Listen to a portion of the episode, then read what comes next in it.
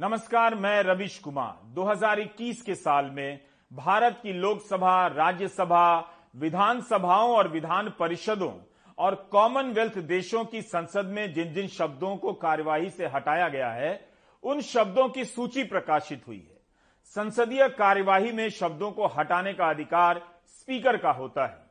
सवाल यहाँ अधिकार और नियम का नहीं है। विपक्ष की तरफ़ से बहस उन शब्दों को लेकर हो रही है जिन्हें पिछले साल असंसदीय मानकर हटाया गया। इस सूची को देखने से सभी शब्दों के मामले में नहीं पता चलता कि किस शब्द को किस संदर्भ से और किसके भाषण से हटाया गया है। क्या एक बार जो शब्द असंसदीय सूची में आ जाता है, उसका दोबारा इस्तेमाल नहीं होगा? लोकसभा के स्पीकर ओम बिरला ने कहा है कि पिछले साल के संदर्भ अलग थे, उन संदर्भों में इन शब्दों को हटाया गया है। इसका मतलब यह नहीं है कि इन पर बैन लग गया है, लेकिन विपक्ष की तरफ़ से उठाए गए सवालों के साथ अच्छी बहस तब और हो सकती थी जब हटाए गए शब्दों के संदर्भ हमारे सामने होते। देखने को मिलता कि हटाए गए जिन शब्दों को लेकर विपक्ष सवाल कर रहा है, उसे विपक्षी सांसदों और विधायकों ने किस संदर्भ में बोला है या सत्ता पक्ष ने भी बोला है। इस सूची में लिखा है कि असंसदीय शब्दों का संकलन है आगे से इनका इस्तेमाल होगा या नहीं स्पष्ट नहीं होता है। लेकिन पिछले वर्ष जिन शब्दों को हटाया गया, उनकी तरफ़ मुड़कर देखने से कोई बड़ा नुकसान नहीं। राज्यसभा और लोकसभा की कार्यवाही से तानाशाही, तानाशाह, डिक्टेटोरियल को हटा दिया गया। अब यह स्पष्ट नहीं है कि क्या विपक्ष ने सत्ता पक्ष के किसी को तानाशाह कह डाला, किसे तानाशाह कहा, किस मामले में तानाशाही का ज़िक्र हुआ। कई बार सरकार भी आरोप लगाती है कि विपक्ष की तानाशाही नहीं चलेगी। क्या इस पर बहस नहीं हो सकती कि यह असंसदीय कैसे है? या स्पीकर का विशेषाधिकार इस बहस को रोकता है कि आप नहीं कर सकते हैं?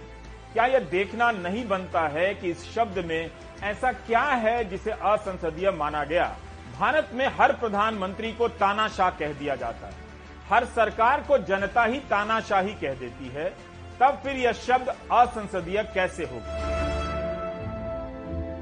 सभी शब्द अलग अलग सदनों के स्पीकर के द्वारा नियमों के तहत ही हटाए गए हैं। लेकिन क्या इस बहस का यही एकमात्र जवाब है, अंतिम जवाब है, जबकि बहस में यह सवाल ही नहीं है कि नियम के खिलाफ हुआ या ऐसा करना स्पीकर का अधिकार नहीं था। ये सारे चेहरे तानाशाहों के जिन्होंने न केवल लोकतंत्र को बर्बाद किया, बल्कि लाखों की संख्या में अपनी ही जनता को मार दिया। गैस चेंबर में डाल दिया तो किसी ने भूखमरी से मार दिया तो किसी को साइबेरिया भेजकर इनके चेहरों को याद करने के लिए एक ही शब्द है, तानाशाह और तानाशाही। इन शब्दों के ज़रिए जनता बार बार खतरे की घंटी बजाती है कि लोकतंत्र फिसलकर तानाशाही की तरफ़ ना चला जाए। क्या इन चेहरों, नामों और इनकी करतूत के लिए बने शब्दों के बिना आप लोकतंत्र के बड़े खतरों की बात कर सकते हैं। क्या आप तानाशाही और तानाशाह के बिना लोकतंत्र के खतरे की चेतावनी दे सकते हैं? हमें याद रखना चाहिए कि तानाशाही का इस्तेमाल विपक्ष भी करता है और सरकार की तरफ़ से भी किया जाता है। इसलिए यहाँ यह सवाल वाजिब हो जाता है कि किसकी आलोचना को रोकने के लिए तानाशाह के इस्तेमाल को हटाया गया, स्नूप गेट को हटाया गया। फिर बीजेपी ही आपातकाल पर चर्चा करते हुए सदन में कभी तानाशाही का इस्तेमाल नहीं करेगी। जिन शब्दों को पिछले साल असंसदीय घोषित किया गया, उनकी बात पब्लिक में हो सकती है, मगर संदर्भ सही होने चाहिए, क्योंकि इनमें से ज़्यादातर शब्द पब्लिक के संघर्ष से ही निकले इसलिए बात हो सकती है कि पिछले साल उसके हिस्से के किन किन शब्दों को असंसदीय घोषित किया गया। असंसदीय शब्दों की सूची से पता नहीं चलता कि जुमला जीवी का इस्तेमाल किसने किया और किसके बारे में किया।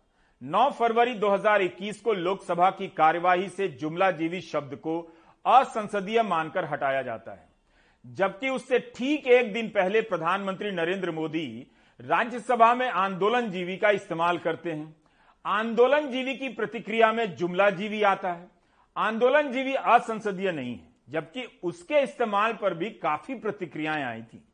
जुमला जीवी असंसदीय बताकर हटा दिया जाता है। जो आंदोलन जीवी है, वो आंदोलन के बिना जी नहीं सकते हैं और आंदोलन से जीने के लिए रास्ते खोजते रहते हैं। हमें ऐसे लोगों को पहचानना होगा कि वो जो सब जगह पे पहुँच करके और वो बड़ा आइडियोलॉजिकल स्टैंड दे देते हैं, गुमराह कर देते हैं नए नए तरीके ढूंढो बता देते हैं। देश आंदोलन जीवी लोगों से बचे, इसके लिए हम सबको, और ये उनकी ताकत उनका क्या है? खुद खड़ा नहीं कर सकते चीज़ें।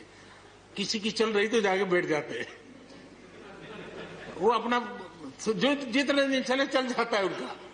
ऐसे लोगों को पहचानने की बहुत आवश्यकता है। ये ये सारे आंदोलन जीवी परजीवी होते हैं। देश की जुमला जीवी सरकार और झूठ जीवी सरकार ने पेट्रोल, डीजल और गैस के दाम आसमान तक पहुँचा दिए हैं। हर भारतवासी के घर का बजट बिगाड़ करके रख दिया है। अब हम कह सकते हैं, अक्कड़ बक्कड़ बम्बे वो डीजल नब्बे, पेट्रोल सौ। कई बार जब शब्द हटाए जाते हैं, तब चर्चाएँ होती हैं, लेकिन कई बार नहीं भी होती हैं। इस सूची से हटाए गए शब्दों को समग्र रूप से देखने का मौका तो मिलता ही है। अगर असंसदीय घोषित होने वाले शब्दों में ऐसे शब्द हैं, जिन्हें विपक्ष अपने औज़ार के रूप में इस्तेमाल करता रहा है और उन्हीं को हटाया गया है तो इसे लेकर विपक्ष की चिंता बहुत हद तक वाजिब लगती है। जैसे विश्वासघात शब्द विपक्ष की राजनीति का केंद्रीय शब्द रहा है। इसके बगैर विपक्ष का नेता किसी सरकार को उसके वादे कैसे याद दिलाए? विश्वासघात किस संदर्भ में असंसदीय रहा होगा यह हम नहीं जानते ये जानना बहुत ज़रूरी भी है। प्रेस में अमित शाह कह सकते हैं कि सभी के खाते में पंद्रह लाख देने का वादा जुमला था, लेकिन इसी बात को लेकर कोई सांसद लोकसभा या राज्यसभा में सरकार को घेरे और कह दे कि आपकी सरकार जुमला जीवी सरकार है तो क्या जुमला जीवी असंसदीय माना जाएगा? अमित शाह ने जुमला शब्द नहीं गढ़ा था, क्योंकि यह शब्द अरबी का है। अरबी के शब्द के इस्तेमाल से हिंदी समर्थक अमित शाह ने अपने ही नेता के वादे को जुमला कह दिया। मौजूदा राजनीति में जुमला को प्रचलन में लाने का श्रेय अमित शाह से कोई नहीं ले सकता। फरवरी 2015 में अमित शाह ने कह दिया कि काला धन वापस आने और सबके खाते में 15 लाख देने की बात जुमला है। लेकिन तब तक जुमला जीवी शब्द अस्तित्व में नहीं आया था। यह शब्द आता है प्रधानमंत्री के आंदोलन जीवी के जवाब के बाद। क्या आपको पता था? क्या फिर से जानने में कोई बुराई है? कि जुमला जीवी को असंसदीय मानकर कार्रवाई से हटाया गया। क्या इसी बहाने हमें जुमला के इस्तेमाल पर लौटने का मौका नहीं मिला? या कौन कह सकता है कि इस आधार पर कभी इसे असंसदीय मानकर नहीं हटाया जाएगा? इसका फैसला तो स्पीकर करेंगे और संदर्भों के आधार पर करेंगे। वही बता सकते हैं उस वक्त दोनों ही शब्दों का अस्तित्व एक दूसरे के बिना नहीं है। एक सत्ता पक्ष से आया है और एक विपक्ष से। आप सिर्फ़ यह नहीं कह सकते कि शब्दों का मामला बहुत खास नहीं है। यह खबर तो याद होगी।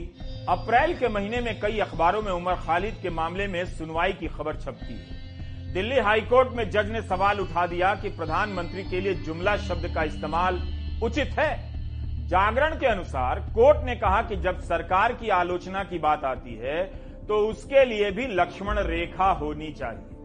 दिल्ली हाईकोर्ट ने महाराष्ट्र के अमरावती में खालिद द्वारा दिए गए भाषण को सुनने के बाद अपनी टिप्पणी करते हुए कहा कि छात्र नेता और दिल्ली दंगों के आरोपी उमर खालिद ने अपने भाषण में प्रधानमंत्री के बारे में जुमला शब्द इस्तेमाल किया है। हाईकोर्ट ने उमर खालिद के व्यवहार और शब्दों को लेकर पूछा, क्या यह उचित है? तो जुमला जीवी के बहाने हम कितने ही पहलुओं पर लौट सके।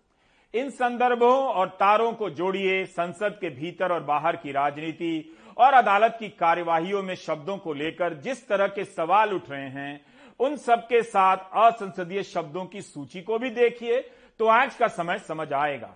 तब आप समझ पाएँगे कि जुमला जीवी को असंसदीय बताकर हटाने के क्या क्या पहलू हो सकते हैं। 2021 में संसद के दोनों सदनों से लेकर विधानसभा विधान परिषदों और कॉमनवेल्थ देशों की संसद में जिन शब्दों को असंसदीय मानकर रिकॉर्ड से हटाया गया, उन्हीं शब्दों की यह सूची है। ऐसा भी नहीं है कि सारे शब्द गैर ज़रूरी तरीके से हटाए हैं। यह बहुत अहम बात है। कई शब्दों को बहुत ही वाजिब तरीके से हटाया गया। इनके बारे में भी जनता को जागरूक किया जाना चाहिए। लेकिन इसकी छूट हटाए गए सभी शब्दों को समान रूप से नहीं मिल सकती है। उनकी व्याख्या अलग अलग होगी। अंग्रेज़ी के इन शब्दों को लेकर विपक्ष के नेताओं ने सवाल उठाए हैं कि इनके बगैर कैसे बोले? जैसे betrayal betrayed corrupt curse coward crocodile tears shedding crocodile tears eyewash fake fraud gag incompetent ashamed beaten with shoes murder looting poster boy विपक्षी दलों के नेता पूछ रहे हैं कि इनमें ऐसा क्या है जिससे संसद की गरिमा प्रभावित हुई होगी? यह जिज्ञासा तो पैदा होती ही है कि फ्रॉड, फेक, अशेम, करप्ट या कावड़ को क्यों हटाया गया? ये तभी पता चलेगा जब आप हटाने के संदर्भ को जानेंगे। इन्हें आगे नहीं हटाया जाएगा, इसका संबंध भी स्पीकर के फैसले और उस समय के संदर्भ से होगा। यह ज़रूर पूछ सकते हैं कि अगर मर्डर असंसदीय है तो क्या मर्डर ऑफ़ डेमोक्रेसी बोलने की इजाज़त होगी? देखा जाएगा जब इसका इस्तेमाल होगा। हिंदी के शब्दों की सूची को लेकर भी सवाल खड़े हो रहे हैं। काला दिन, काला बाजारी, नौटंकी, दलाली, धज्जियाँ उड़ाना, इन सबको हटाया गया। राज्यसभा से विधायकों के लिए खरीद फरोख्त के इस्तेमाल को असंसदीय मानकर हटाया गया। लोकसभा से गद्दार शब्द को हटाया गया। चीरहरण, चोर, कोयला चोर, गोरू चोर, जयचंद को हटाया गया। इस बहस की सबसे बड़ी दिक्कत यह है कि किस सांसद ने किसे क्या कहा पता नहीं, लेकिन किस अहम और अहंकार में डूबे हैं, इस वाक्य को राज्यसभा की कार्यवाही से हटाया गया। विपक्ष के नेताओं ने इस सूची को देखते ही सवाल उठा दिए। तृणमूल कांग्रेस के सांसद डेरेको ब्रायन ने कहा है कि वे इन शब्दों का इस्तेमाल करेंगे और निलंबित किए जाने का खतरा उठाएँगे। क्या जुमला जीवी से आप प्रधानमंत्री को अलग कर सकते हैं? विपक्ष ने जब भी यह आरोप लगाया है, प्रधानमंत्री मोदी के ही संदर्भ में लगाया है और उनकी पार्टी के संदर्भ में। देखिए, ये तो शब्द, वहाँ पर एक किताब बनती है, कौन से शब्द अनपार्लियामेंट्री है और कौन से शब्द पार्लियामेंट्री होते हैं। तो हमने जो जो शब्द उन्होंने अपने पार्लियामेंट्री जीवन में कहा है, बोला है, वही शब्द हम बोलेंगे। और वो बताएँगे उनको, भाई, उनके डिबेट में उन्होंने क्या कहा? जब करप्शन की बात आती तो क्या करप्शन बोलने का छोड़ के कुछ और बोलते थे? आपके ये जुमले हैं, उन्होंने कहते थे, क्या उससे छोड़ के और कोई बात उन्होंने कही है?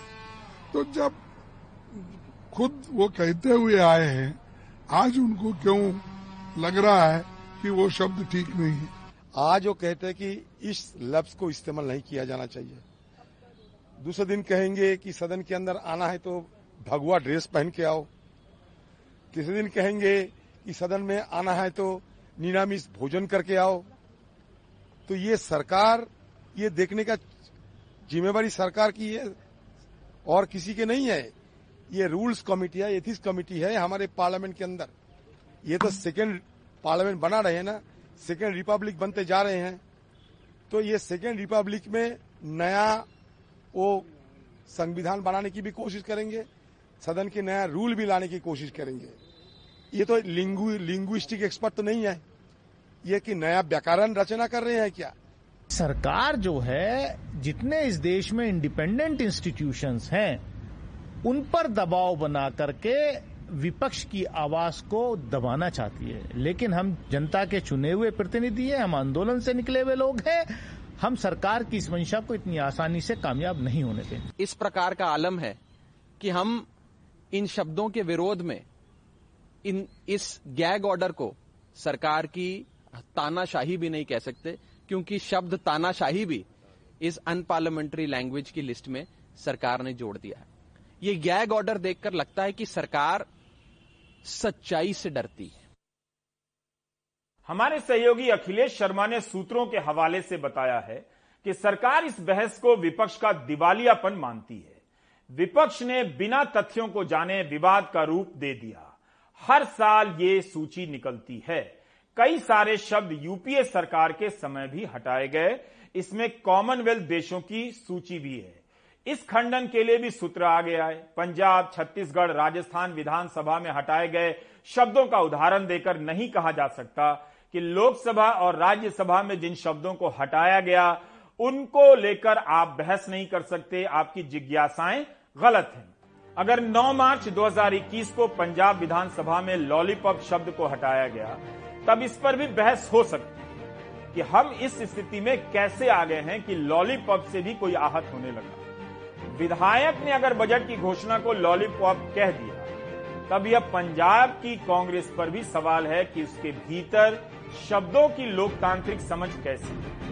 लेकिन लॉलीपॉप तो लोकसभा की कार्यवाही से भी हटाया गया। एक बार नहीं तीन तीन बार। 13 फरवरी 10 अगस्त 9 दिसंबर 2021 को लॉलीपॉप लोकसभा से हटाया गया। हम संदर्भ नहीं जानते, ये जानना बहुत ज़रूरी है। तो क्या यह सवाल यहाँ समाप्त हो जाता है कि कांग्रेस के दौर में भी हुआ, मोदी सरकार के दौर में भी हुआ? जबकि स्पीकर ओम बिरला कहते हैं कि यह सरकार के निर्देश से नहीं होता है। दोनों सरकारों के दौर में हुआ तो गलत को सही मान लिया जाए। सरकार के सूत्रों के जवाब में कर्नाटक का उदाहरण क्यों नहीं था? जहाँ की विधान परिषद में चमचा और चमचागिरी शब्द को असंसदीय मानकर हटा दिया गया। कर्नाटक के मंत्री को किसी ने इरेस्पॉन्सिबल मिनिस्टर कह दिया तो इस शब्द को हटा दिया गया। क्या मंत्री गैर जिम्मेदार नहीं होते? या इसके अलावा और कौन से संदर्भ रहे होंगे? छत्तीसगढ़ की विधानसभा से अक्षम सरकार अनर्गल अंत शंट हटा दिया। हत्या, सांप, शर्मनाक, उल्टा चोर कोतवाल को डांटे भी हटाया गया वहाँ के संदर्भ क्या रहे होंगे राजस्थान विधानसभा की कार्यवाही से विनाश पुरुष क्यों हटाया जाता है? इस पर भी बीजेपी को सवाल करना ही चाहिए। पूछना चाहिए कि काव काव करना कैसे असंसदीय है। इससे पता चलता है कि हमारी राजनीति में आरोपों और शब्दों के प्रति कितनी सहनशीलता बच गई है। संसद को विधानसभा के लिए आदर्श बनना चाहिए, लेकिन सत्ता पक्ष के लोग सूत्रों के हवाले से विधानसभाओं का उदाहरण दे रहे हैं। यह भी नहीं होना चाहिए।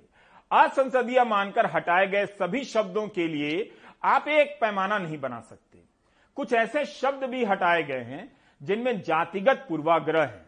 किसी पेशे को लेकर जातिगत और धार्मिक टिप्पणियाँ हैं और शारीरिक रूप से कमज़ोर लोगों का मज़ाक उड़ाते हैं। इन इनकी प्रशंसा की जानी चाहिए कि सदन के पीठासीन अधिकारी ऐसे शब्दों के इस्तेमाल को लेकर काफ़ी सजग है। जैसे लोकसभा से छोकरा शब्द का हटाना कहीं से अनुचित नहीं है। अंधा बांटे रेवड़ी को छत्तीसगढ़ की विधानसभा से हटाया गया तो राजस्थान विधानसभा से अनपढ़ टाइप को हटाया गया। भाषा से असंवेदनशील शब्दों की सफ़ाई एक सतत प्रक्रिया है लेकिन इसके नाम से लोकतांत्रिक मूल्यों और संघर्षों वाले शब्दों को ही साफ़ कर दिया जाए, तब तो ना शब्द बचेंगे, ना लोकतंत्र। इसलिए बहस होती रहनी चाहिए। अगर शब्द ही आपसे छीन लिए गए तो क्या बचेगा? हिमाचल प्रदेश की विधानसभा की कार्यवाही से गुंडागर्दी हटा दिया गया। यही नहीं, मंत्री हमारे खिलाफ गुंडागर्दी करते हैं। क्या ये बाहुबली की सरकार है? गुंडों की सरकार है। इसे भी हटाया जाना बहस का विषय नहीं हो सकता। जिस तरह से शब्दों और तस्वीरों के इस्तेमाल से पत्रकार गिरफ़्तार हो रहे हैं, उन पर यहाँ से लेकर वहाँ तक एफआईआर हो रही है ताकि जेल में ही रहे, उस संदर्भ में यह बहस बिल्कुल ही गैर वाजिब नहीं लगती। आखिर एक राज्य के कितने ज़िले की पुलिस, कितने ज़िले की पुलिस जुबैर से पूछताछ करना चाहती है? उसके वकील ने सुप्रीम कोर्ट में याचिका दायर की है कि यूपी में जुबैर के खिलाफ छह एफआईआर हुई हैं, उसे रद्द किया जाए। महाराष्ट्र में शरद पवार के खिलाफ केतकी चिताले ने लिख दिया। तो करीब सवा महीने से भी ज़्यादा समय तक उन्हें जेल में डाल दिया गया। केतकी के मामले में अगर पुलिस की मनमानी है तो इसलिए जुबैर के मामले में होनी चाहिए। क्या केतकी चिताले से ही पूछा जाए कि इसके पहले जिन लोगों को बोलने भर के लिए पुलिस ने जेल में डाला, क्या वे उनकी रिहाई के लिए मोर्चा लेकर गई थी, सिद्दीक कप्पन के लिए गई थी? क्या हम इन मामलों पर इस तरह बहस करेंगे कि केतकी पर कौन चुप रहा और जुबैर पर कौन चुप रहा? क्या इस तरह से हर गलत को सही किया जाता रहेगा? लोकतंत्र की हत्या से पहले शब्दों के ज़रिए विचारों को मारा जाता है। फिर उन शब्दों को ही मारा जाने लगता है। जब आप सवाल उठाने वाले को गद्दार कहते हैं और जब आप सवाल उठाने वालों से उसके शब्द छीन लेते हैं कि आप जुमला जीवी या तानाशाही का इस्तेमाल नहीं करेंगे तो बहस हो सकती है। अध्ययन हो सकता है। एंटी नेशनल कर कह सकते हैं, क्योंकि उसका इस्तेमाल सत्ता पक्ष की तरफ़ से विपक्ष के लिए हुआ। इस विषय से थोड़ा सा अलग हटते हुए जॉर्ज ऑरवेल के उपन्यास उन्नीस सौ चौरासी का यहाँ ज़िक्र ज़रूरी है। उन्नीस सौ उनचास की रचना है। इसका नायक साइम विंसेंट स्मिथ भी पुराने शब्दों को मिटाकर नए शब्दों को जमा करता है, जो उसके देश के नायक बिग बॉस इस्तेमाल करते हैं। इस उपन्यास में काल्पनिक देश है, ओशिनिया। इसका तानाशाह चाहता है कि एक नई भाषा गढ़ी जाए, जिसका नाम न्यू स्पीक है। ओशिनिया में छुप रहने वालों की भी खैर नहीं। उनके चेहरे के हाव भाव पढ़े जाते हैं। अगर बिग बॉस के प्रति उनके चेहरे के हाव भाव में उदासीनता नज़र आती है, निष्ठा या आदर में कमी दिख जाती है तो उसे अपराध माना जाता है, जिसे फेस क्राइम कहते हैं। बिग बॉस के शब्दों का संकलन कर रहा विंसेंट बताता है कि भाषा में हज़ारों ऐसी संज्ञाएँ, क्रियाएँ और विशेषण होते हैं, जिन्हें आसानी से समाप्त किया जा सकता है। हमें किसी शब्द का विलोम ही क्यों चाहिए? मिसाल के तौर पर, गुड के लिए बैड की क्या ज़रूरत है? बिग बॉस चाहता है कि नागरिक के पास कम से कम भाषा रहे, कम से कम शब्द। उतने ही शब्द रहें जिससे वो केवल सरकार के आदेश को समझ सके, इसी लायक बचा रहे। अगर भाषा खत्म हो जाती है तो उससे समाज का कोई नुकसान नहीं होता है।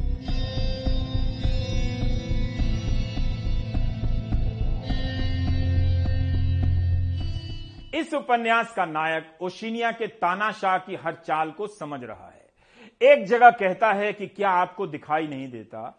कि न्यू स्पीक की भाषा आपके विचारों को उड़ान भरने से रोकती है। उसके पंख काट देती है। एक दिन कुछ कहने के लिए शब्द ही नहीं बचेंगे। तो आप तानाशाह के अपराधों को कैसे बयां करेंगे, जब शब्द ही नहीं रहेंगे? इसलिए कहता हूँ कि उन्नीस सौ चौरासी पढ़ा कीजिए। अब तो यह किताब हिंदी में भी है। अभिषेक श्रीवास्तव ने अनुवाद कर दिया है। राजकमल प्रकाशन ने छाप दिया है। इस उपन्यास का एक प्रसंग भारत सहित कई देशों में अक्सर दिख जाता है। अब इसमें ऑरवेल लिखते हैं कि ओशिनिया की मीडिया में हर दिन कार्यक्रम चलता है, जिसका नाम है टू मिनट हेट क्या ठीक ऐसा ही गोदी मीडिया की बहसों में नहीं होता? दो मिनट की जगह आधे आधे घंटे के डिबेट में नफरत नहीं फैलाई जाती। समाचार एजेंसी एएनआई ने लोकसभा के उच्च पदस्थ सूत्रों के हवाले से इस प्रकरण पर विस्तार से छापा है। सूत्र ने जितनी लंबी सफ़ाई दी है, उससे तो बेहतर प्रेस कॉन्फ्रेंस ही हो जाती इसे रूटीन और नियमों के तहत बताते हुए विद्वान सूत्र ने बताया है कि 2011 में भी बेईमान शब्द डिजोनेस्ट शब्द हटाया गया। 2012 में शेम चीटिंग चोरी और लूट शब्द हटाए गए। सूत्र ने यह भी बताया है कि कोई भी शब्द जो संसदीय परंपरा के विपरीत हो और सदन की गरिमा को कम करता हो, उसे हटाने का अधिकार स्पीकर को है। लोकसभा के स्पीकर ओम बिरला ने भी इस मामले पर और स्पष्टीकरण दिया है और साफ़ साफ़ कहा है कि पिछले साल जिन शब्दों को, जिन संदर्भों में असंसदीय मानकर हटाया गया, ज़रूरी नहीं कि आगे भी उसी तरह होता रहे। किसी शब्द को बैन नहीं किया है। उस समय के संदर्भ में जब जब भी आवश्यक हुआ तो विलोपित किया है। और कोई भी मान्य सदस्य को उस समय जब उनको उनके भाषण की प्रति दी जाती है, उस समय उनको कोई आपत्ति हो, चाहे सत्ता पक्ष हो, चाहे प्रतिपक्ष हो, कि आपने मेरे उन शब्दों को विलोपित किया है, वो विलोपित करना उचित नहीं था, किस कारण से किए हैं, अगर वो सचिवालय के अंदर कोई नोटिस देते हैं तो सचिवालय उस नोटिस पर उनको जवाब देता है। ये सारे शब्द जो विलोपित किए गए हैं, उनकी जो भी मान्य सदस्यों ने बोले उनकी जानकारी में अच्छा होता कि अगर विलोपित शब्दों के अंदर उनकी आपत्ति होती तो वह सचिवालय को जानकारी देते। हम फिर भी, हम उचित समझते, लेकिन न्याय का अधिकार, क्योंकि नियम प्रक्रिया के अंदर पीठासीन अधिकारी का अधिकार है। हम उनकी बात सुनते, हमें उसके बाद भी लगता है कि नहीं ये असंसदीय है तो ये अधिकार हमें है, नियम प्रक्रियाओं के अंदर हम उस अधिकार को प्रयोग करके असंसदीय मानते हैं। लेकिन ये बहस राजनीतिक दलों के दायरे में भी हो रही है। इसलिए अगर सरकार चाहती है कि यूपीए के समय हटाए गए शब्दों पर बहस हो तो फिर उसे सूत्रों की जगह सामने से आकर बहस को सेट कर देना चाहिए। यह होता है कि कई चीज़ों पर उस समय ध्यान नहीं गया, लेकिन अब अगर गया है तो इस पर समग्र चर्चा हो सकती है। यहाँ कोई नहीं कह रहा कि नियमों के खिलाफ कुछ काम हुआ है। सवाल है कि जिन शब्दों को असंसदीय माना गया है, उनमें से कई असंसदीय माने जा सकते हैं या नहीं, और इसे बाहर के संदर्भों से जोड़कर देखेंगे तो कुछ सवाल और भी ज़्यादा महत्वपूर्ण नज़र आएँगे। तरह तरह के मुकदमे हो जा रहे हैं कुछ खास शब्दों के इस्तेमाल से। दिल्ली के पटियाला कोर्ट के एडिशनल सेशन जज ने आज पूछा कि जुबैर के खिलाफ जिस व्यक्ति ने ट्वीट किया, हनुमान भक्त के नाम के हैंडल से, वह कौन है? क्या उसका बयान दर्ज हुआ है? कोर्ट ने कहा कि आपने अभी तक उसका बयान भी दर्ज नहीं किया है। पुलिस ने जवाब दिया कि जब तक वह सामने नहीं आता, गुमनाम ही है। हमने संपर्क करने का प्रयास किया। जिस ट्विटर हैंडल की शिकायत पर जुबैर गिरफ़्तार है दिल्ली के अलावा यूपी की छह जिलों में मामले दर्ज हैं, वहाँ की पुलिस जुबैर को ढूंढ रही है। क्या उस हैंडल का कोई पता नहीं लगा सकता? कई जिलों की पुलिस उसके पीछे नहीं जा सकती कि कौन है। यही नहीं, कोर्ट में रेजर पे का बयान भी पेश किया गया कि ऑल्ट न्यूज़ को उनके प्लेटफॉर्म से विदेशी चंदा नहीं मिला है। जुबैर के मामले की सुनवाई केवल दिल्ली में ही नहीं हुई। लखीमपुर खीरी और हाथरस कोर्ट में भी हुई है। सौरभ शुक्ल की एक संक्षिप्त रिपोर्ट। दिल्ली पुलिस ने जुबैर के ऊपर एफसीआरए यानी विदेशों से गैर कानूनी तौर पर चंदा लेने की धारा भी लगाई जिस पर वृंदा ग्रोवर ने कहा कि ये धारा तब लागू होती, इसका उल्लंघन तब होता जब मोहम्मद जुबैर विदेशों से चंदा ले रहे होते। मोहम्मद जुबैर की जो वेबसाइट है, ऑल्ट न्यूज़, उसमें साफ़ तौर पर जो पेमेंट का सेक्शन है, उसमें लिखा है कि हम चंदा लेते हैं, लेकिन चंदा हम सिर्फ़ भारतीय नागरिकों के भारतीय बैंक अकाउंट से लेते हैं। हम विदेशों से चंदा नहीं लेते क्योंकि हम एफसीआरए के अंतर्गत रजिस्टर्ड नहीं है। इस पर दिल्ली पुलिस की तरफ़ से कहा गया कि ऑल्ट न्यूज़ को लगभग छप्पन लाख का विदेशी फंड मिला है। इसमें तमाम अकाउंट्स के आईपी एड्रेस मिले हैं जो कि विदेशों के हैं। इस पर वृंदा ग्रोवर ने कहा कि अगर कोई भारतीय नागरिक विदेश में रह रहा है और अपने भारतीय अकाउंट से पैसा ट्रांसफ़र करता है तो वह एफसीआरए के अंतर्गत नहीं आता है। जैसे कि आ, कोई लड़का विदेश में रहता है वो अपने माँ बाप को अपने भारतीय अकाउंट से पैसा ट्रांसफ़र करता है तो ज़ाहिर सी बात है वो आ, उसका आईपी एड्रेस विदेश का ही है क्योंकि विदेश में बैठकर ट्रांसफ़र कर रहा है। लेकिन उसका पैन कार्ड भारतीय है उसका अकाउंट भारतीय है उसकी सिटीजनशिप भारतीय है तो ऐसे में एफसीआरए कानून लागू नहीं होता है। वृंदा ग्रोवर की तरफ़ से जुबैर के लिए आर्गूमेंट के दौरान ये भी कहा गया कि फ्रीडम ऑफ़ एक्सप्रेशन है। इसके अलावा सबसे महत्वपूर्ण आर्ग्यूमेंट इस बात पे रहा कि बेल उनका अधिकार है। वृंदा ग्रोवर ने हवाला दिया 11 जुलाई को सुप्रीम कोर्ट का एक ऑर्डर का जिसमें उन्होंने सत्येंद्र अंतिल के केस में सुप्रीम कोर्ट ने कहा है कि बेल अधिकार है। कोर्ट जल्द से जल्द बेल के केसेस लटकाए नहीं उनका निपटारा करे। तो इस उस आ, का उस ऑर्डर की भी जो है कोर्ट ने हवाला दिया। इसके अलावा दिल्ली पुलिस की तरफ़ से कहा गया कि आ, वो जाँच कर रहे हैं जो आ, उनको विदेशी जो जिन्होंने विदेशी चंदे दिए हैं उनके अकाउंट्स खंगाले जा रहे हैं। इस पर वृंदा ग्रोवर ने कहा है कि आप बताइए जिन, जिन्होंने विदेशों से चंदा दिया है उनके अकाउंट नंबर बताइए आप उनका नाम बताइए आप आईपी एड्रेस की बात कर रहे हैं। और आईपी एड्रेस तो विदेश का हो सकता है कि अगर कोई भारतीय विदेश में नौकरी कर रहा है और उसको भारतीय अकाउंट में पैसे ट्रांसफ़र करता है तो विदेशी आईपी एड्रेस हो सकता है। लेकिन क्या वो नागरिक विदेश विदेशी है? क्या उसकी नागरिकता भारत की नहीं, किसी और देश की है। हवा बदल रही है तो नदी भी अपनी धारा बदल रही है। नर्मदा नदी की धारा पश्चिम से पलटकर पूरब की तरफ़ बहने लगी है। युगो युगों से नर्मदा की अविरल धारा पूरब से पश्चिम की ओर बहा करती थी। सरदार सरोवर बाँध स्थल से मध्य प्रदेश के धार और बड़वानी जैसे जिलों में ऐसा लग रहा है कि नर्मदा नदी की दिशा विपरीत हो गई है। स्थानीय लोग कह रहे हैं कि सरदार सरोवर बाँध के गुजरात के जल संग्रहण इलाके में भारी वर्षा से ऐसा हो सकता है। हालाँकि विज्ञान कुछ और कहता है। अनुराग द्वारी की यह रिपोर्ट।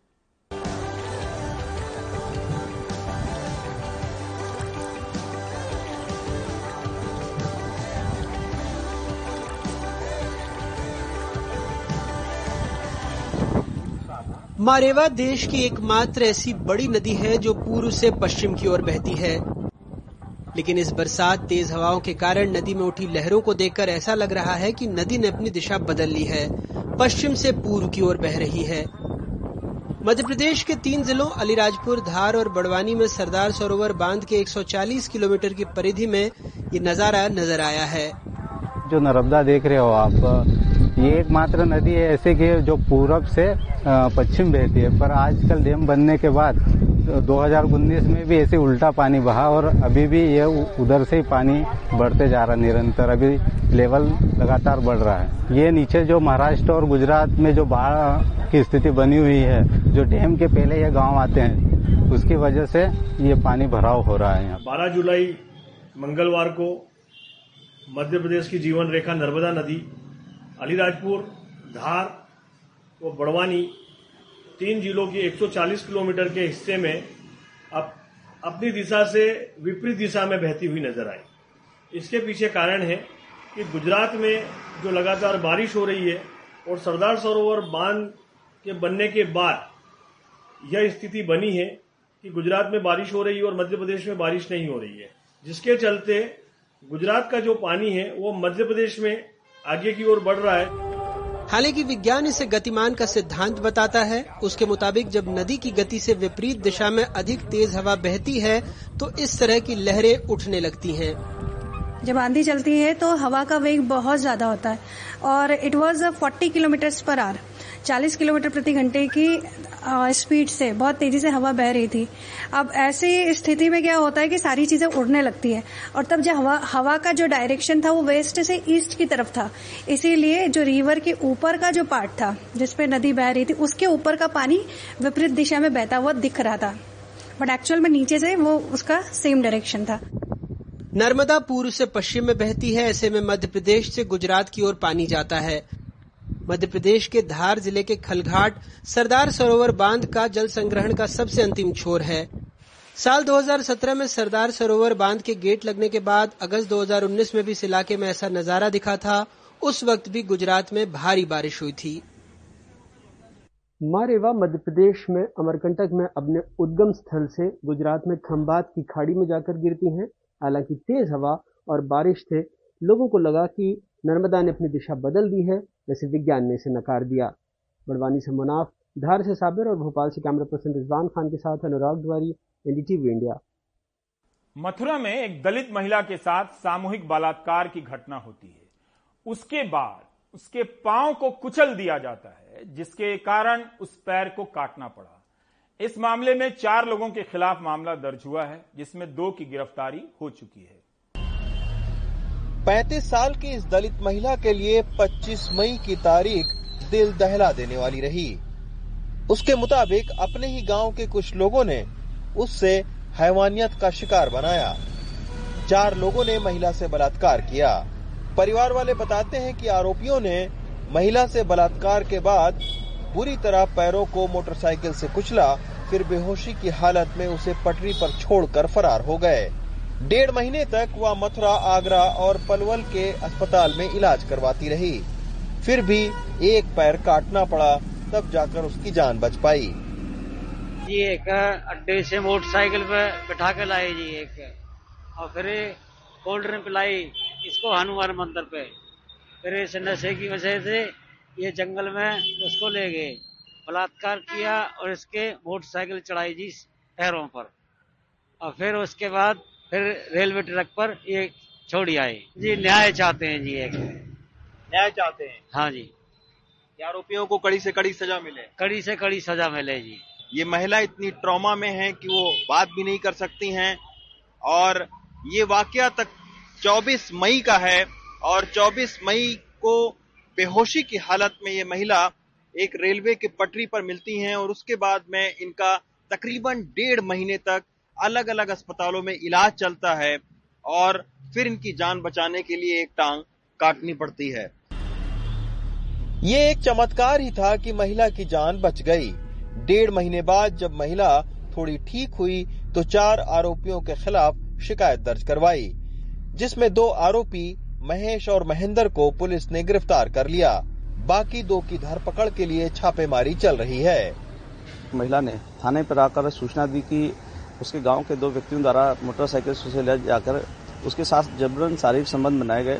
तत्पश्चात उन दोनों युवकों द्वारा उसे बेहोशी की हालत में ट्रैक के पास छोड़ दिया गया। इस प्रकरण में अभियोग पंजीकृत करते हुए दोनों अभियुक्तों को गिरफ़्तार कर लिया गया है। अन्य विधि कार्रवाई करते हुए योजना का शीघ्र ही निस्तारण किया जाएगा। पीड़ित महिला का परिवार बेहद गरीब है। पति पहले से विकलांग है। अब महिला की इस हालत के बाद तीन बच्चे वाले इस परिवार के सामने परेशानी ये है कि दो वक्त की रोटी का इंतज़ाम कैसे होगा? मथुरा से सौरभ गौतम के साथ रवीश रंजन शुक्ला, एनडीटीवी इंडिया। इस रिपोर्ट का भी संबंध, इस रिपोर्ट का संबंध भी समाज के द्वारा इस्तेमाल किए जा रहे शब्दों और विचारों से है। इसलिए जब भी शब्दों और विचारों पर बहस करने का मौका मिले, उसमें जुट जाइए और तरह तरह की जानकारियों और संदर्भों के साथ शामिल होने की कोशिश कीजिए। धारणाओं और नतीजों को थोड़ा अलग रखिए। डॉलर के आगे रुपया कमज़ोर होता होता आज अस्सी के पार पहुँच गया। आज एक डॉलर की कीमत अस्सी रुपए से अधिक हो गई। चिंता मत कीजिए। अर्थव्यवस्था और उसके असर पर बहस की नौबत नहीं आने वाली है। नए नए टॉपिक आपका इंतज़ार कर रहे हैं, इसलिए ब्रेक ले लीजिए। श्रीलंका छोड़कर भागे वहाँ के राष्ट्रपति गोटाबाया राजपक्षे मालदीव से आज सिंगापुर पहुँच गए। सिंगापुर की सरकार ने इसकी पुष्टि की है। सिंगापुर के विदेश विभाग ने एक बयान में यह साफ़ किया है कि गोटाबाया राजपक्षे को राजनीतिक शरण नहीं दी गई है, बल्कि वो एक निजी यात्रा पर सिंगापुर आए हैं। उन्होंने न तो राजनीतिक शरण की मांग की, न ही राजनीतिक शरण दी गई है। सिंगापुर आमतौर पर राजनीतिक शरण की इजाज़त नहीं देता, ये बयान में कहा गया है। गोटाबाया राजपक्षे सऊदी एयरलाइंस से गुरुवार दोपहर सिंगापुर पहुँचे। श्रीलंका से जुड़े सूत्रों के मुताबिक कुछ दिन सिंगापुर में रहने के बाद गोटबाया संयुक्त अरब अमीरात जा सकते हैं। इस बीच आखिरकार गोटाबाया राजपक्षे ने इस्तीफा दे दिया है। उनका इस्तीफा गुरुवार को वहाँ की संसद के स्पीकर के पास पहुँच गया। सर्वदलीय बैठकों के बाद श्रीलंका की संसद अगले हफ़्ते नए राष्ट्रपति के नाम का ऐलान कर सकती है।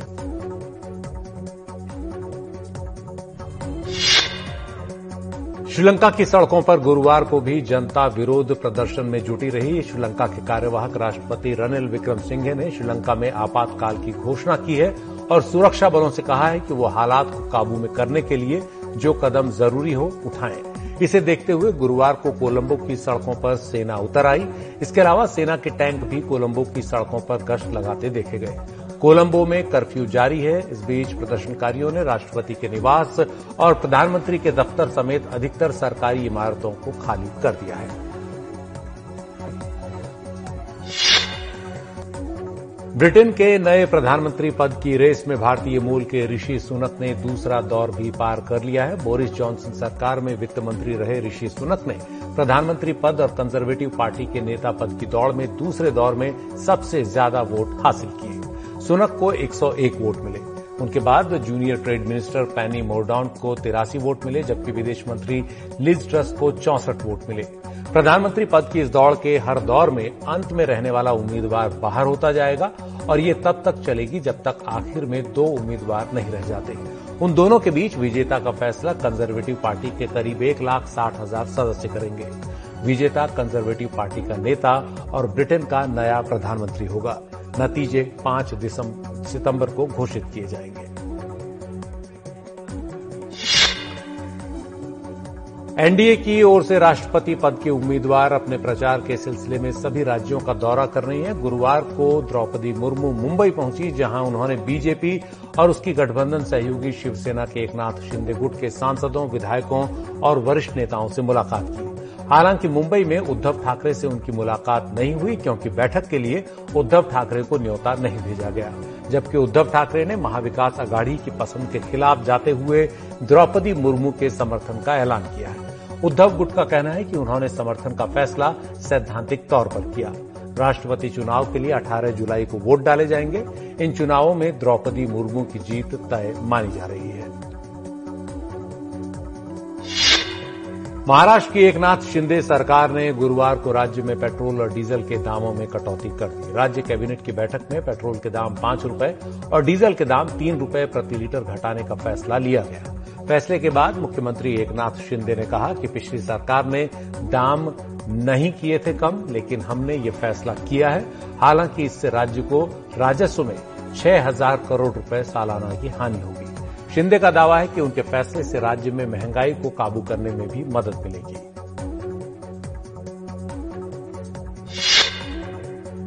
2003 के मानव तस्करी मामले में दो साल जेल की सजा के खिलाफ गायक दलेर मेहंदी की अपील पटियाला की जिला अदालत ने खारिज कर दी है। इसके बाद दलेर मेहंदी को जेल भेज दिया गया।